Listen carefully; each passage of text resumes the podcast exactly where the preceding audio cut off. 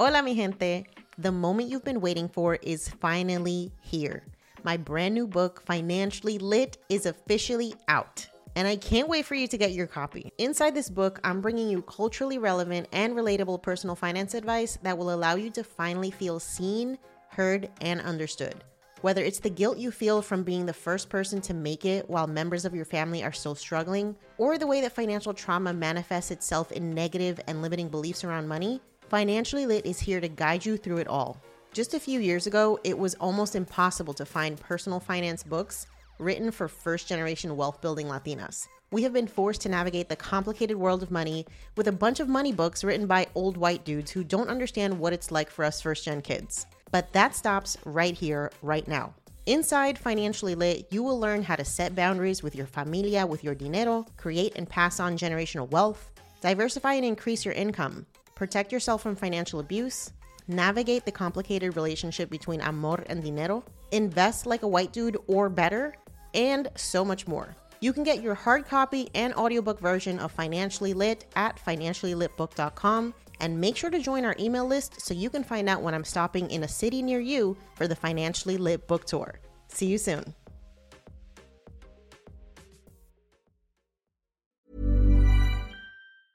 Hey, it's Danny Pellegrino from Everything Iconic.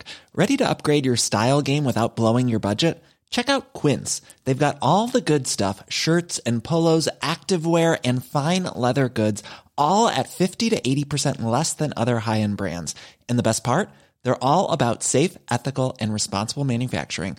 Get that luxury vibe without the luxury price tag. Hit up quince.com slash upgrade for free shipping and 365 day returns on your next order. That's quince.com slash upgrade. We think that part of the problem is the idea to put in place ESG strategies, right? Where you're leading with environmental or social or governance, right? A lot of the funds are being built based on the concept of ESG, which is great, but these ESGs are scorecards and they're black boxes. So different providers will tell you very different things and there's no consensus. So you're basically saying, oh, gee, let's try to represent this theme according to the data that we get, the companies that are scoring high according to A, B, and C. And you end up with products that really, like you're saying, Janice, they don't have a very clear purpose and they don't have a very clear impact. So what do we do? You're listening to Yo Quiero Dinero, a personal finance podcast for the modern Latina. I'm your host, Janice Torres, award winning Latina personal finance expert. I didn't always have my financial shit together, but when I started looking for POC friendly personal finance podcasts, I couldn't find any. And so Yo Quiero Dinero was born. On this show, I'll show you how to make dinero, how to keep your dinero, and most importantly, how to make it grow. Each week, I'm connecting you with the most brilliant minds in the world of money and business so you can learn about investing, entrepreneurship, and building wealth. The best part, I'm dishing up all this knowledge with a sassy side of sazon. So if you're ready to be poderosa with your dinero, you've come to the right place. Let's dive in. Hola, mi gente. Welcome back to another episode of Yo Quiero Dinero, the podcast. I'm your host, Janice, and you are listening to the last episode of 2021. Oh my God, I cannot believe it. We are done with season three. It has been an amazing, amazing season of growth, of transformation. We've had so many amazing guests in the podcast, and today's guest is no exception. So, you are listening to episode 120 How to Be an Environmentally Conscious Investor with Gabriela Herculano. Co founder and CEO of iClima Earth. Gabby Herculano is Chief Executive Officer and co founder at iClima Earth, a London based impact green fintech.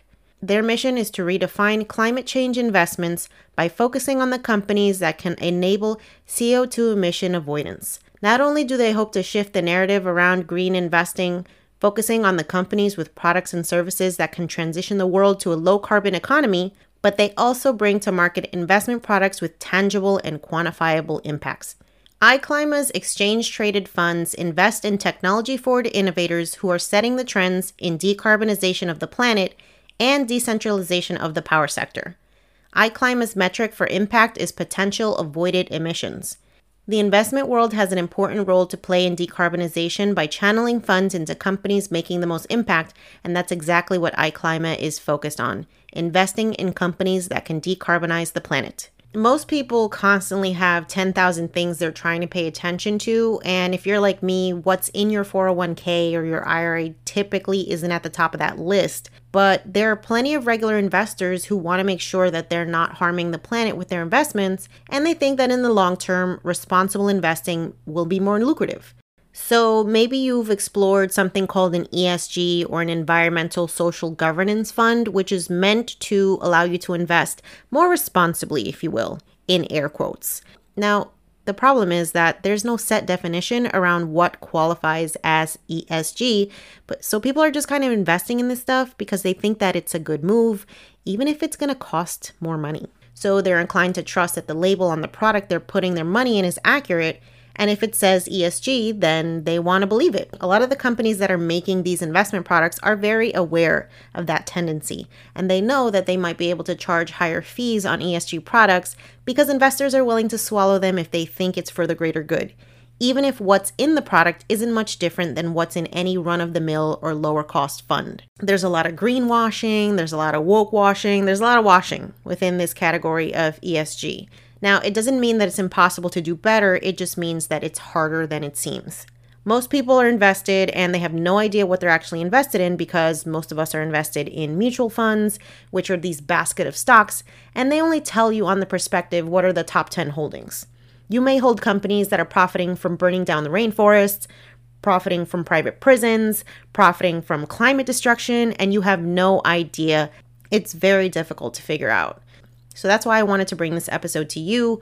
When I found out about iClima and the company mission to really put a solid, quantifiable, verifiable metric on what it means to be a green fund, I thought it was worth talking about with her. And we get into all of the details about how they decide what companies qualify to be in this fund, how they track the actual efficacy of the investments. And you may be surprised there are some very well known companies that qualify as good investments, not just like financially, but also because they're actually being responsible towards the planet.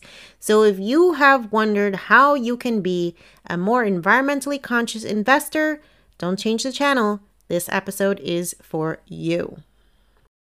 Gabriella, welcome to the podcast. I'm so excited to have you here. Thank you so much for having me.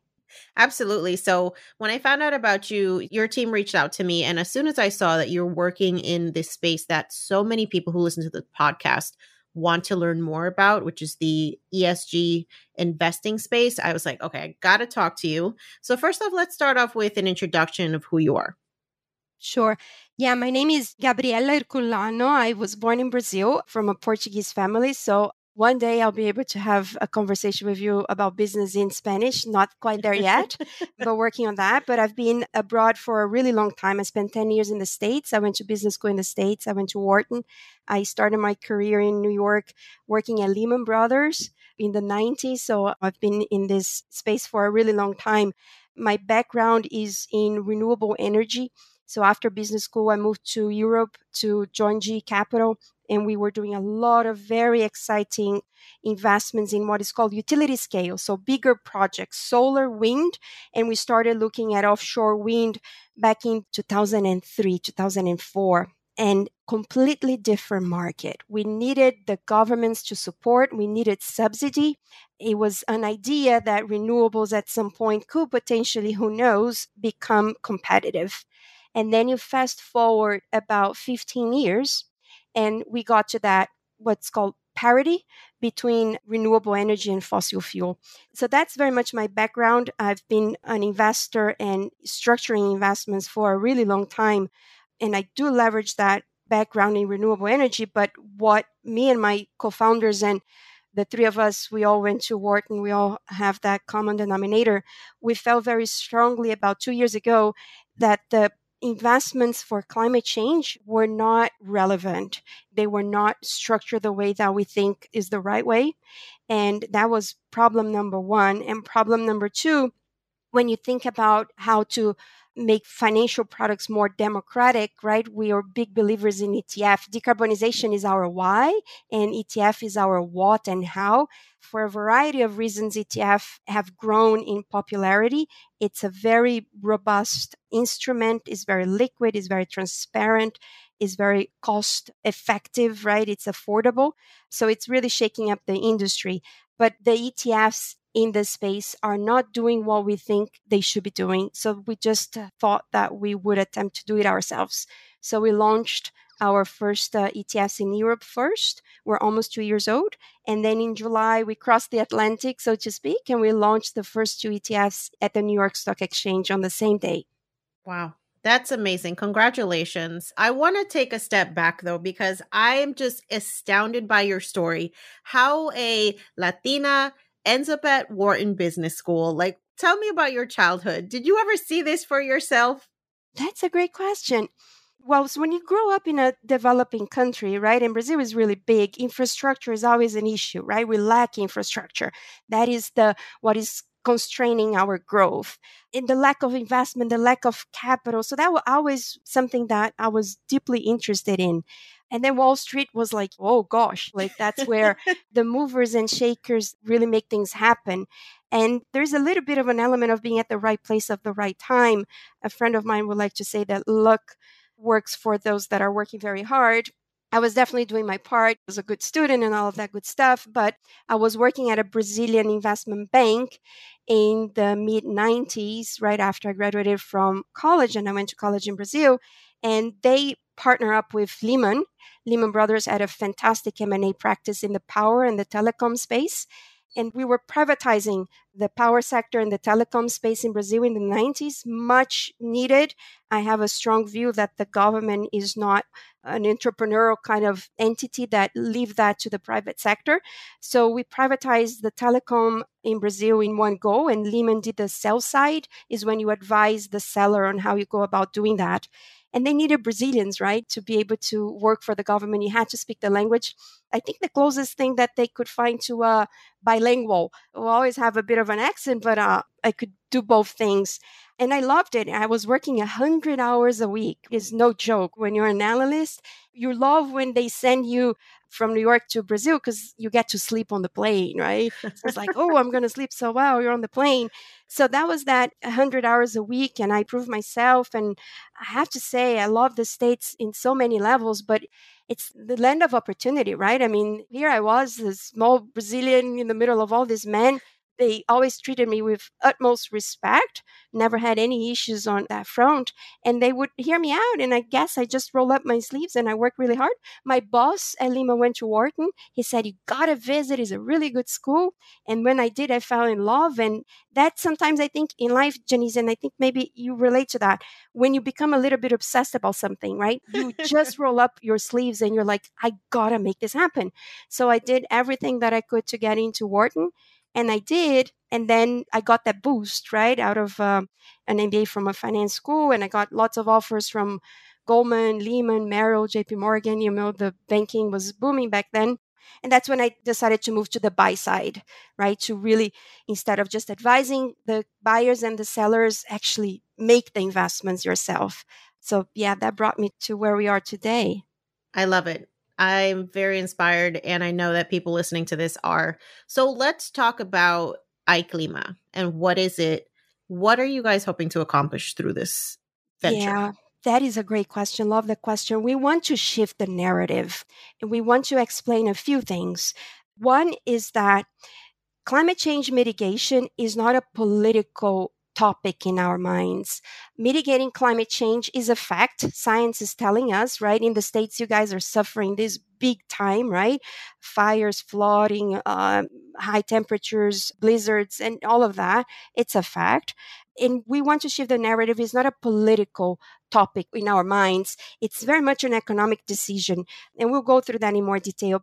And then again my background is in renewable energy but we have this strong view that it takes much more than renewable energy to mitigate climate change and we wanted to represent this. We wanted to shed the light on all the innovation that is happening across the space. And we'll talk about that in more detail. I'm very keen on giving your audience that example of what is it that we're talking about. So bringing to market a representation of the relevant solutions. And those solutions we are at the bottom of what people call the S shaped curve, right? The curve of adoption. It takes time for a technology to scale up. And when it does, boom, that's it, right? It's like cell phones, internet. The internet. exactly, right? So many of that. And then we look back and we're like, how did we live before this? But these solutions, they make economic sense. And then there's a lot of positive externalities that come out of these solutions. And one of them is the decarbonization. But we don't think that people should embrace these solutions just because they're tree huggers, right? And because they want what is good for the planet. That in itself is great, it's very noble.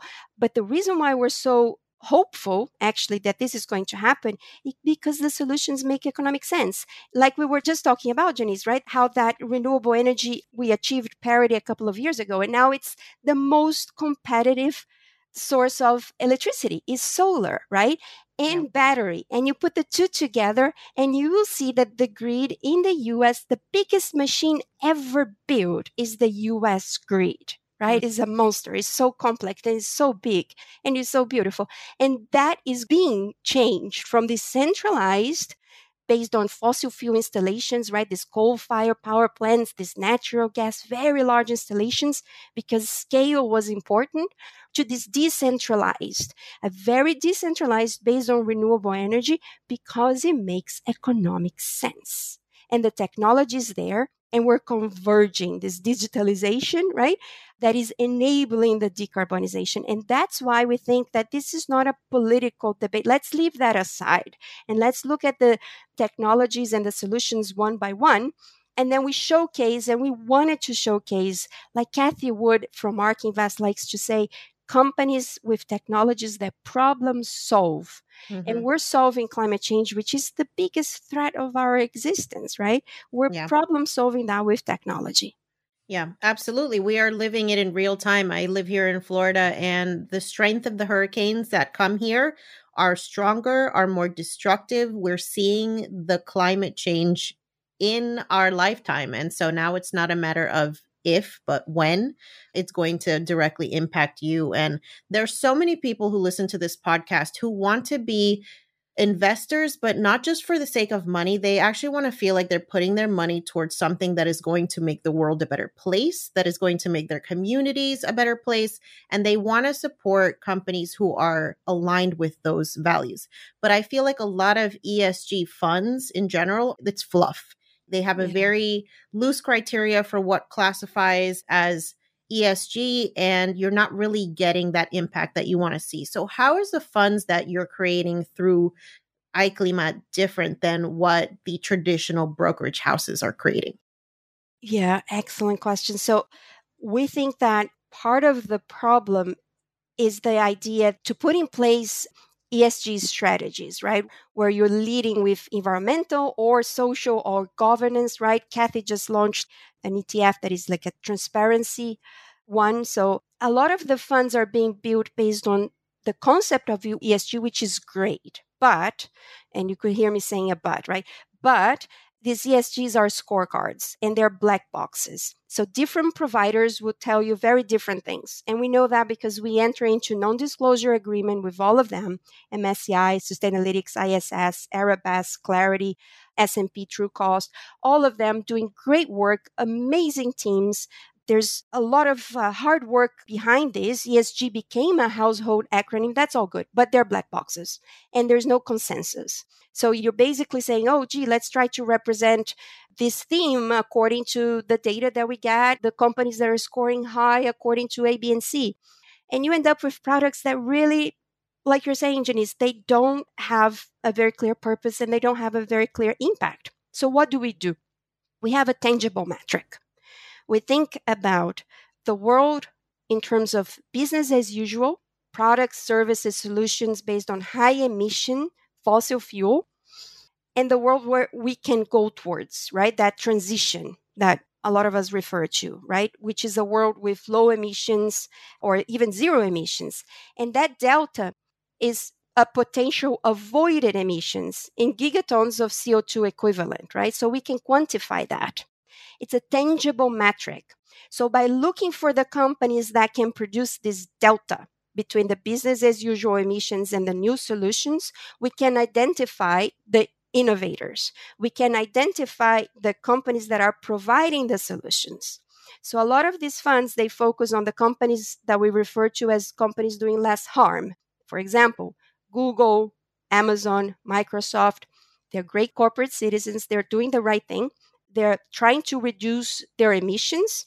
It's called scope 2 emissions, your indirect emissions from your energy sources that's your low hanging fruit, right? If you procure that energy from renewable sources as opposed to the grid that still has a lot of fossil fuel, you reduce your emissions in a material way. Fantastic. But here comes another but. There is a, a limit to the impact that comes out of this decarbonization if that is a cost to what you do. We wanted to represent the companies, right? Two sides of the same coin, but the providers where their decarbonization is what drives their revenue. Everything they do is in line with that. That's their DNA. I could not have this podcast without talking about Tesla, right? I mean, that's what Tesla is 100% green revenue, a company that everything that they do has that impact and moves us away from that business as usual. You can go from point A to point B with an internal combustion engine, or you can drive a Tesla. It's a much higher user experience. Prices are coming down. We're very close to parity. Those prices will continue to go down, so going to become even more price competitive. The user experience is fantastic.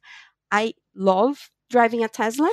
Yes, I know Tesla owners are very passionate about that. are very passionate about that, right? and yes, it decarbonizes. So that's what we were trying to represent. And I think so. How is it that we do that allow us to have this strong conviction that our methodology is above. Well, we have that clear purpose, right? We're trying to represent the companies with the solutions that are material that move us away from that business as usual. We have a tangible, very clear metric, which is this potential avoided emissions. It's not a scorecard, it's a tangible metric. It can quantify, and we did that. It took us 18 months, but we did that. And then we have this set of rules so that we do what's called negatively screening. We have rules, so it's very data driven and rules based, where we say we don't tolerate what we call contamination. Some activities that are very much in line with fossil fuels. So there's no exploration and production, there's no fossil fuel names. So with that, we can come up with a portfolio, a list of companies that we think are very much in line with innovation and with very little contamination from this old economy, the business as usual. So we don't think that the ETF players have a similar approach. They're still very much focused on companies doing less harm, right? So without that clear focus or without the clear metric, tangible metric, without very clear set of rules in terms of how they screen the companies that do too much harm. So I think that that's what permeates everything that we do. And then we launched these two funds one telling this story, 160 plus names of the companies that are really telling that story. Janice, maybe I'll pause here before I tell you more about the companies because I wanted to very much give your audience this idea of what is it that we're talking about. But maybe I'll pause that here first to make yeah. sure that I'm on I right have a path. question because I'm thinking about a company like Tesla or a lot of these companies who rely on battery powered technology in order to cut our dependency on fossil fuels. And I think one of the biggest concerns that people have is this idea that cobalt mining is associated with battery production and a lot of that happens in Africa. There can be a lot of human rights violations that are happening in these types of environments. So how do we balance the need for these resources with the greater mission of what companies are doing? How do we make sure that we're not inadvertently harming one group of people while helping another? Hiring for your small business? If you're not looking for professionals on LinkedIn, you're looking in the wrong place. That's like looking for your car keys in a fish tank. LinkedIn helps you hire professionals you can't find anywhere else, even those who aren't actively searching for a new job but might be open to the perfect role. In a given month, over 70% of LinkedIn users don't even visit other leading job sites. So start looking in the right place. With LinkedIn, you can hire professionals like a professional. Post your free job on linkedin.com slash achieve today. Selling a little or a lot?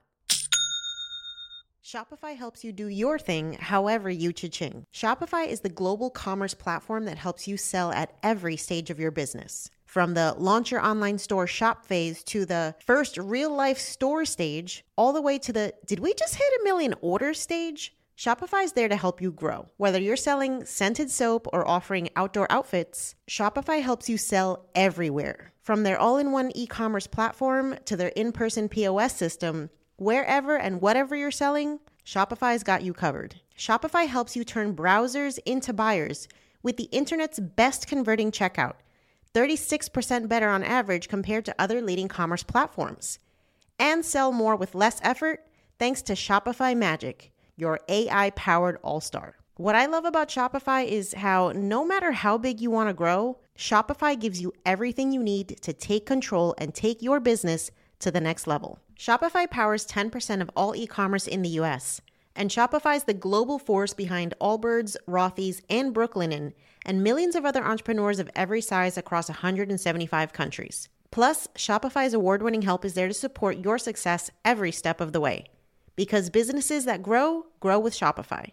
Sign up for a $1 per month trial period at shopify.com slash dinero, all lowercase. Go to shopify.com slash dinero now to grow your business no matter what stage you're in. Shopify.com slash dinero.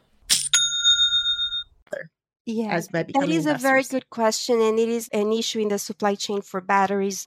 So, Congo is more than 50% of the supply of cobalt. We're seeing a lot of R&D in the battery space. Our most recent hire is this lady. She's amazing. She is finishing her PhDs in materials at Oxford, and that's what she does research on battery innovation and technology. So, we're moving away from cobalt different technologies for the anode and the cathode, right? It gets quite technical, but we're moving away from that and we're starting to recycle. So, point one, we're moving away. There are other materials that are more readily available, not rare minerals that companies like Tesla are trying to move away from cobalt. Point number two, battery recycling. We're doing more research on that, is going to be a very viable to make us more circular in our consumption of batteries. And point number three, there's a big distinction, right? When you think about useful life. If you think about coal, right, you have to mine coal and you have a small piece of that mineral that you burn once. You burn once, you generate a little bit of kilowatt hours out of that coal. You do harm because mining will always inevitably harm the environment. But then you compare that with the minerals that we're talking about that are needed for the batteries or for the solar panels, right? Silicon, that will have a useful life of 20 plus years. Is going to generate a clean energy for really really a long time. I have that information. I can share that with you. It's a striking difference.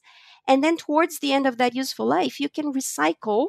Our recycling techniques are improving and improving and you bring that back right circular and you bring that back to other applications that are equally sustainable. So, yes, we are going to use minerals for this transition, but it's important to make this distinction. There is an element of sustainability for the minerals that you use, right? Burning it only once to generate electricity only that time is much more damaging than if you are going to put this through a product that has a very long useful life.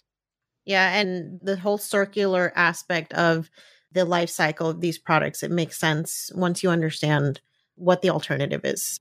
So let's talk about these companies that qualify to be in your ETFs. Who are they? Do we know these companies or are they just You- like You do. mom and pops? You, you absolutely do. So, what we did, not to spend too much time on the technical aspects, when you do an, an index for an ETF, you have rules, right? What is it that you're trying to find? And when we built our set of rules, which is called a methodology, we were very much impacted by the foundings of Project Drawdown. It hurts me a little bit in Europe. Paul Hawken is not very well known.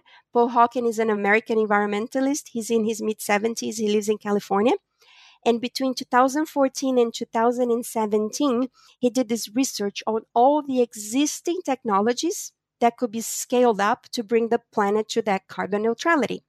And he had a team of over 100 scientists and scholars, and they looked at all these technologies. So, what we tried to do, that was very much aha moment for us, right? So, he quantified that roadmap to 2050 net zero point we try to bring that to a granular level. We're like, okay, great, this makes so much sense. We can see how the solutions scale up, what is relevant, what is not relevant. A few surprises there, not to digress, but there's some solutions that are very social in nature and given you and me on this podcast and all your audience, educating women in developing countries is actually a very material solution is top 10 if i recall correctly is actually solution number six because they grow to have less kids and to be engaged in the workforce. And there's a decarbonization aspect out of this. Less resources are needed for population would be a much growing uh, number otherwise. So there's that aspect. Of course we couldn't find representation for this type of solution if you will. But we found a lot of very interesting names again being in line with that idea of relevance right? So telepresence, not a solution that you would have thought about. And Zoom is a company in our universe now is a household name because of COVID out of a sad reason. But that idea that we can communicate, we can sell each other, pitch each other, we can close deals, we can do so much business without necessarily having to fly so much. Then again, it's very affordable vis a vis a ticket. It's user experience people do get tired if you're always constantly on the road, right? And you can accomplish so much more if you jump from one call to another call without having to move around and you avoid emissions because you're not taking that airplane ride. Electric vehicles, obviously, it's a big uh, of subsegment of the solutions, but it goes beyond. So, of course, we have no internal combustion engine names, right? We have just the pure players. So Tesla, NIO, and BYD. But we also have companies like Workhorse. Workhorse is the model of the last mile distribution. Think about how Amazon could decarbonize their what's called scope three, the distribution, the downstream emissions. It's a last mile truck that goes and delivers the packages. But on top of that, they have an electric drone that sits on top and they're getting approval for this. So hopefully, you know, it will be a year or so. The roof opens up and the drone goes and does further distribution. Oh that's oh my that's gosh, that's amazing. Genius, right? that's a company called Workhorse. Then we have, of course, plant-based diet. The idea that cattle comes with a lot of emissions from deforestation in my country, home country, Brazil. We burn forests to have farms to raise cattle. So Oatly was a somewhat recent IPO. Beyond Meat, I love Beyond Meat burgers. I eat them all the time. So we have this type of companies that are household names. Hello Fresh is originally a German company, but I think they're big in the States as well. And they do the meal kits. One I've of the been biggest... a loyal fan of them for oh, have time. you? Fantastic! it's a company in our universe because that's the idea. There's so much less waste, right? You yeah. buy just what you need, and that waste that ends up in a landfill and produces this gas called methane that is in the first 20 years 80 times more damaging than carbon dioxide. So those are some solutions that people are familiar with. But then, of course, we have smart meters and smart thermostats, and the idea that we can now, with gadgets, right, with our phone, manage our consumption. We still use a lot of uh, fossil fuel for heating purposes. So if you're working from home, you manage that. But if you're back at the office, the house is empty just switch off the thermostat. So these solutions are here, and that technology allows us to do that. We have one subsector that was an incredible performance last year, which is the fuel cells. Companies like Plug Power and Ballard, maybe the audience is not so familiar with that, but that is the key equipment and technology inside well, that would enable and allow the green hydrogen. And that's the idea that with all this abundance of renewable energy that we are luckily going to have, you can split the water molecule right? The H2O, and you have the hydrogen that you can then store and use for different applications. So, what you need is an electrolyzer that splits the water molecule. And then you have the fuel cells that are kind of like a battery, that would then use these hydrogens. That was a phenomenal subsector for us last year. In talking about circular economy, we have companies that are doing a lot of R&D on how to break. There's a company that does enzymes just to break plastic so we can recycle plastic and have that secondary market for the recycled plastic be more price competitive than the virgin plastic we have DocuSign, for example, is maybe you use DocuSign yeah, all the time. right? Exactly. And I love it because in their website, every time you use a document, right, they summarize in a cute banner. Many trees were not cut, how much water was not wasted, right? I love that. It's very commonsensical, it's very easy for us to understand. So you see, we wanted to bring to market this comprehensive set of solutions is not just renewable energy and electric vehicle, right? It's a lot of the solutions allow us to live our lives moving away from that high emission. And that's why we were hoping that we would appeal to the retail space because it's a one stop shop, right? You get yeah. this ETF and you get exposure to all these different, very relevant solutions. And the hypothesis was that because the companies are doing what the world really needs, right? That they were going to perform well mm-hmm. because they would sell very well. I'll give you one last example and then we pause for you to lead this discussion. But a company like Sunrun, Sunrun in California, epitomizes that idea of distributed generation. The solar rooftop associated with a battery, and then that allows you to not necessarily go off grid, but be almost self sufficient. And then yeah. if you have the Tesla car or the car of the future that will have what's called vehicle to grid, the battery inside the car, you can use that battery to power your house. Folks in Texas really mm-hmm. wish they had that in place yeah. last February. So you save money from day one if you adopt that solution and that house of the future is here. And it could be a zero emission house if you have the heat pump replacing your boiler you have the electric vehicle replacing the internal combustion engine and you save money if you do all of these things and you have a very cool self-sufficient house. So that's a sector that is very well represented in what we're doing and we felt so strongly about that that we actually the second fund is just focused on that story of distributed generation that is really going to change our world in a very material way that is fascinating stuff. And I'm so glad that you called out companies because I think a lot of people have this misconception that there's not mainstream or global companies who are already adopting this technology and who are not making it the foundation of their business model. And that's not true. So instead of stressing out about researching stocks and figuring out which company to invest in, with the beauty of an ETF that is specifically geared towards whatever theme you're looking to support, it's done for you, right? So you can know that you are supporting all of this technology in one place. Love that. Thank you for taking the stress out of that process for us. yeah, thank you so much. That's exactly our motivation. It took us 18 months and full time, you know, some weeks close to 100 hours a week. We were so obsessed about that. And a team of seven people doing this day in, day out. We wanted to do it right and we wanted to quantify and we wanted to check that the companies were very much in line with change, representing that innovation. And then when we put this together, we're like, okay, we love it. We think this is good. This is absolutely. Good. Okay, so I think there's also this misconception where if you support environmentally conscious or socially conscious companies, that your returns will somehow not be as robust as supporting a traditional S&P 500 fund or something like that. Is that true or is that just BS that we're being sold in order to mm. not support these funds?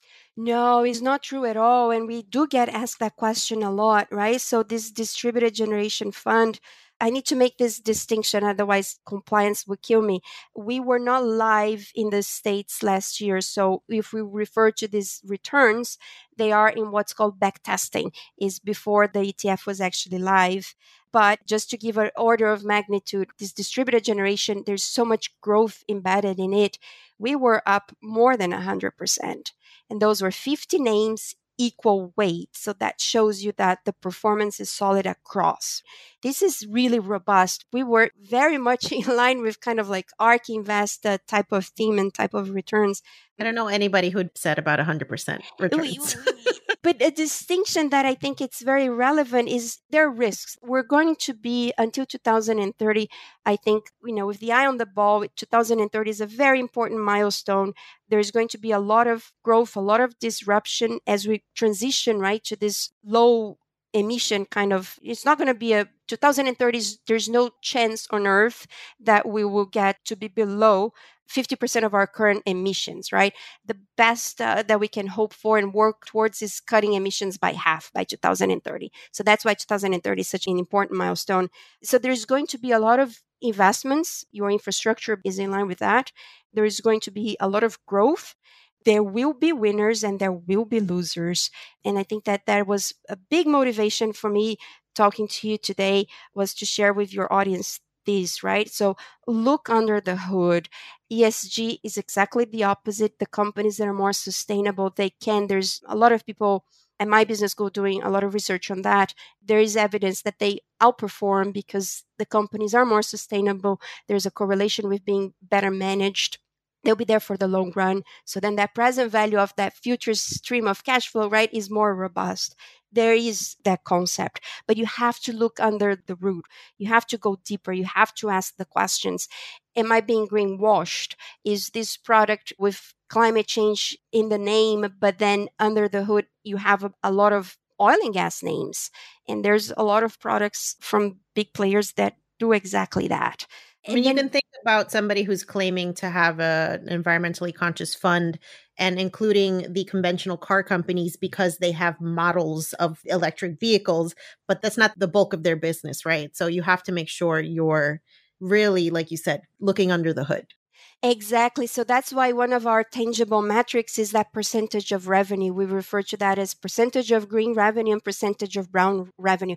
Not every company in our universe is a Tesla that is 100% green, 0% brown revenue, but we quantify that so that we can exactly, and we're very open source, we share all of that is in our website. You can see most all of our companies don't have contamination and the contamination is within a range that we find acceptable and is not associated with oil and gas exploration or production. So look under the hood, do the research, and think very much in terms of this big picture is this company in line with business as usual? Is this company and this investment in line with change? Within change, of course, we will be taking risks, right? As you try to commercialize new concepts, electric vehicles. I mean, it's a history in the making, right? What Elon Musk did with Tesla is just the word remarkable doesn't do justice, but a lot of risks in that type of investment. But we think that these companies have very robust technologies, very compelling price points, other positive externalities on the user experience, and plant based is just better for your health. And then, yes, they do decarbonize, but that's why we think that that decision to embrace the companies, the products, the services, and then the funds, right? It's going to be a very rational one because in the end, it's irrelevant how you vote these solutions are needed and they're very compelling for a variety of solutions, not just because they decarbonize. Yeah, absolutely. I think you mentioned this in the beginning of our discussion, but it, it really is not a matter of if, but when the impacts of us ignoring this climate change is going to come to the forefront. So I think as investors or aspiring investors, the more we can feel like we're playing an active role with our money and our decisions as consumers, the more we can say, like, we're making an actual impact versus just aspiring to change the world. I agree. I could yeah. not agree more. Yeah. I'm curious as a woman in this very male centric space, have you ever come up against some resistance while you were going through creating this fund and this project and people just telling you you're crazy this is never going to work why would you invest your time your energy in this? How do you combat those types of messaging that i think so many of us can battle with when we're coming into spaces where we might be the first? I think it's conviction. My co-founder and i were two right female led business and sometimes it works to our advantage. Sometimes, you know, like you stand out in the crowd and people remember you because you're not just a like white hair, white man, right? So sometimes actually it works to our benefit. But I think the conviction and the motivation to do something that we really believed in, I think you really go in life. And I tell my kids, I have three, align your heart and your mind, and then you'll be very much unstoppable because you will be able to do better and better and you will apply yourself and then with that great things will come your way. So there's that and i think that because we expected resistance our level of persistency was very high to begin with right? We didn't expect it to be easy and we expected people to question. So then you over prepare because you want it so badly and you believe in it so much and you think that this is going to be impactful and is the right thing to do. And then you will find a bit of natural selection. You will find the people that where the message resonates with. And that was our third co founder. He's 25 years our senior. And he Wharton undergrad and Harvard Business School MBA. And we gave him the pitch, and he was like, I love it. I need to support you guys because you're doing the right thing. The product is right. Here's my Rolodex. Here are some of my friends, all like him, British, American, mid 60s, WASP. Off you go. And then you get invalidation from people that just really like it and then it snowballs a little bit right? And then you find the like-minded people and we got a lot of encouragement from our partners in the us you got to bring this message to the us and we crossed the atlantic in july and we're super happy to be doing this in the us we're learning as we go right? Being more present in social media. We didn't do that in europe. We don't do that much in europe because here is 90% institutional. So you have mm. this conversation more with like the group of people that their jobs is all about ESG sustainability, right? Right. It's quite different, but we're learning along the way. And then I think provided that your commitment comes from the heart, I don't know, maybe it's a very female thing to be saying, but it, it's what works for the two of us we really believe in what we're doing. We really think it's relevant. We really think that there's a more interesting and exciting way of investing and putting these portfolios together. And the misconceptions that comes at the expense of a return, we're saying, no, is the opposite. And then in a way, you know, having a mentor figure, I've never met Cathie Wood one day. I hope I will. I'm part of what's called the Women in ETF. And she was the keynote speaker in this year's annual event, which was obviously virtual but hopefully who knows next year we'll be able to do that he's in florida so maybe i'll be able ah. to come and say hello to you as well. Yeah. and i think seeing that she did it she broke the glass ceiling big time with conviction right? She has conviction in what she's doing. And my god she's always spot on right? She's been really right in so many levels. And that gave us inspiration. That gave us motivation and energy. Absolutely. I can feel your energy through the screen. I am so glad that you are in this space, that you are creating these amazing opportunities for us to invest in making the world a better place. And so, for folks that want to find out more about iClima and the ETFs and everything that you guys, I'm sure, will continue to do in this space, where's the best place for us to find you? Yeah, our website, iClima, Clima, Clima, ETFs dot earth. Love it. Oh my gosh. I am so inspired by you, Gabby. Thank you so much for being here. Do you have any final thoughts before we sign off? Well, I think we're hopeful. We think that we have a shot at getting to that 2030 milestone of cutting emissions by half or close to it. We think that we're going through this transition in a speed that is incredible.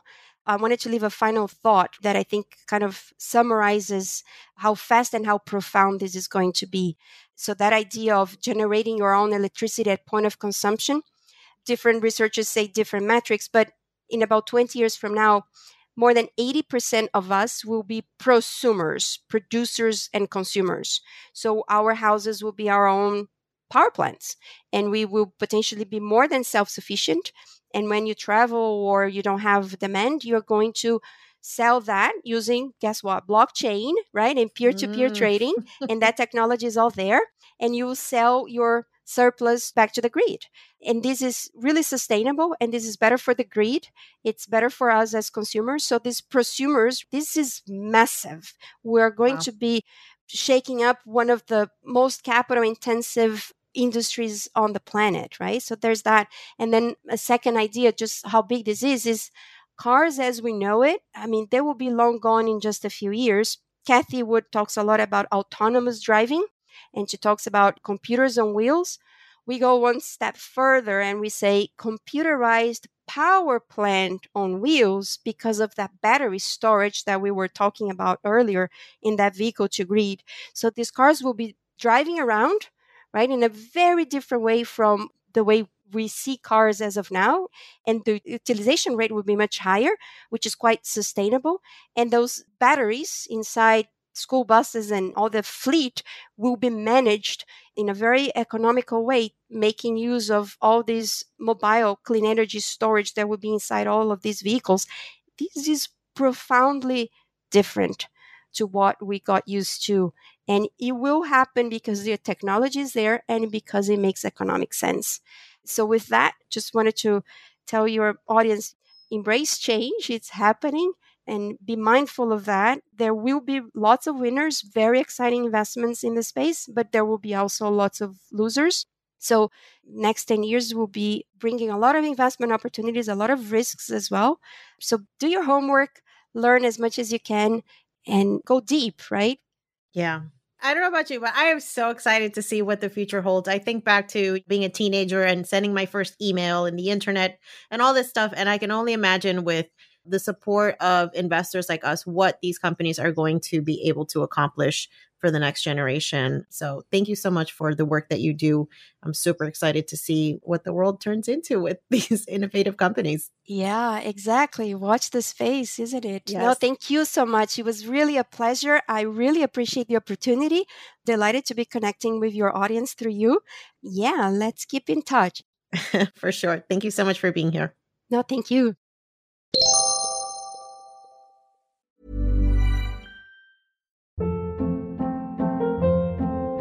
Hold up. What was that? Boring. No flavor. That was as bad as those leftovers you ate all week. Keke Palmer here, and it's time to say hello to something fresh and guilt-free. Hello Fresh. Jazz up dinner with pecan-crusted chicken or garlic butter shrimp scampi. Now that's music to my mouth. Hello Fresh. Let's get this dinner party started. Discover all the delicious possibilities at hellofresh.com.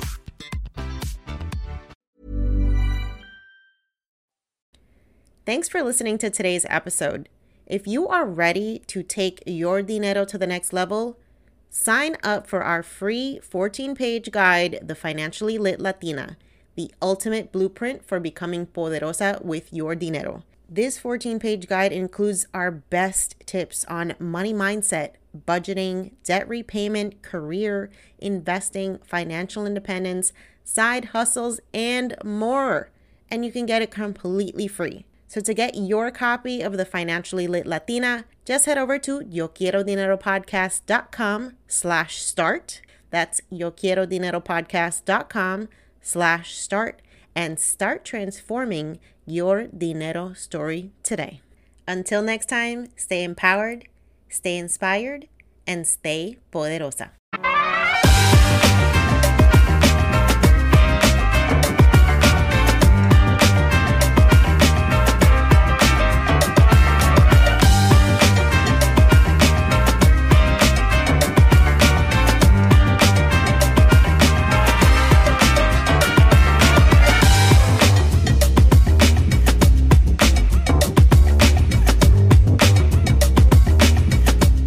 On the Yo Quiero Dinero podcast and associated entities, all information provided is for general information purposes only and does not constitute accounting, legal, tax, or other professional advice. Listeners should not act upon the content or information found here without first seeking appropriate advice from an accountant, financial planner, lawyer, or other professional. We assume no responsibility for information contained on this podcast and associated entities and disclaim all liability with respect to such information, including but not limited to any liability for errors, inaccuracies, omissions, or misleading or defamatory statements. Usage of this podcast and associated contents constitutes an explicit understanding and acceptance of the terms of this disclaimer.